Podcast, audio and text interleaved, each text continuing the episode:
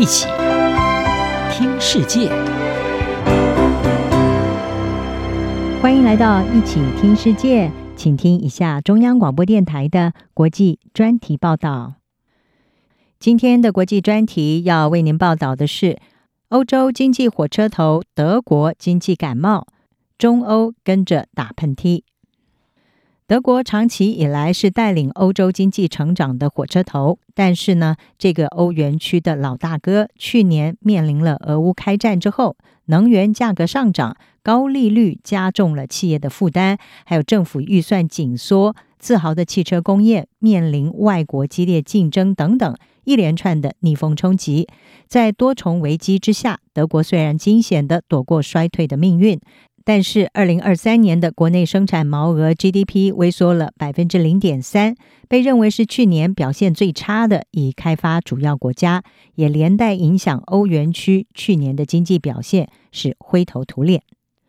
至于德国在二零二四年的表现前景也不容乐观，因为一旦今年第一季 GDP 持续的负成长，那么德国经济将会面临衰退前景。德国几乎所有经济产业都在抱怨市场需求疲软，而且高利率也在延缓经济成长。根据德国之声的报道，德国伊福经济研究院士表示，今年的一到三月，德国经济可能会再度下滑百分之零点二。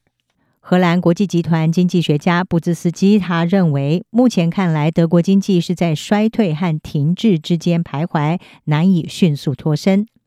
德国经济遇震乏力，火车头引擎失灵，甚至被冠上了“欧洲病夫”这么难堪的封号。德国财政部长林德纳他对此是出面反驳，他说呢，德国并不是病夫，只是经历了这些年的危机，有些疲惫而已，需要进行结构性的改革。他表示，虽然俄乌战争引发能源危机，但是德国经济去年仍然是表现出了韧性。不过，他也不否认，二零二四年预期会出现低成长。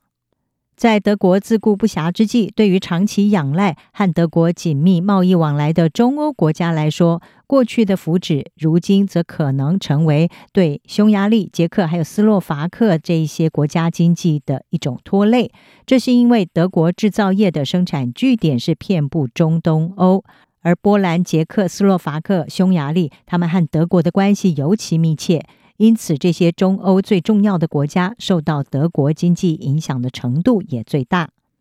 根据德国央行联邦银行的数据，德国企业二零二一年在中欧地区的年营业额大约是两千五百亿欧元，直接雇佣大约一百万人，并且通过供应商雇佣更多的人力。国际评比机构标普全球公司，他们是统计，捷克、匈牙利和斯洛伐克各有三分之一、四分之一和五分之一的出口要仰赖德国。至于波兰，则是因为国内经济更为多元化，而且出口不太依赖汽车制造业，所以呢，被认为受到的影响比较小。维也纳国际经济研究所在去年十月就已经示警，因为德国经济衰退、国际动能趋缓。通货膨胀居高不下，以及财政政策紧缩等等因素，中东欧各国的经济是面临强大的压力。在这种情况之下，中欧国家央行已经将借贷成本提高到了二十年来最高水平，而捷克人则正在经历实质薪资最持久的衰退，至今已经延续了八个季度。一些依赖德国关系的中欧企业也开始尝试要更深入开拓其他的海外市场，借此缓解德国表现不振所带来的冲击。位于匈牙利的欧洛普集团为汽车和航太业的客户来提供服务，他们的业务开发经理莫吉罗西就表示。由于通膨、利率和经济的不确定性，汽车产业的需求大幅下降。他们正在试图透过增加亚洲客户的订单来弥补市场衰退。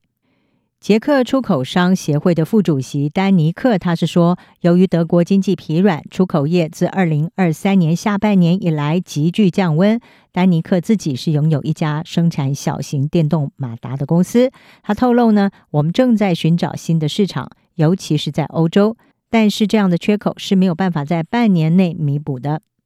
信评机构穆迪分析的专家霍兰德是认为，这个地区最重要的贸易伙伴，也就是德国的经济逆风以及汽车产业的持续疲软，给中东欧地区带来了经济受挫的额外风险。而标普全球公司的专家瓦尔塔佩托夫则是表示，德国经济持续疲软是他们认为中东欧面临的最大风险之一。他说呢，这可能会影响中东欧的中期成长，并且进一步削弱那些目前看来已经面临挑战的强化财政方案。以上专题由吴宁康编辑，海清清播报，谢谢你的收听。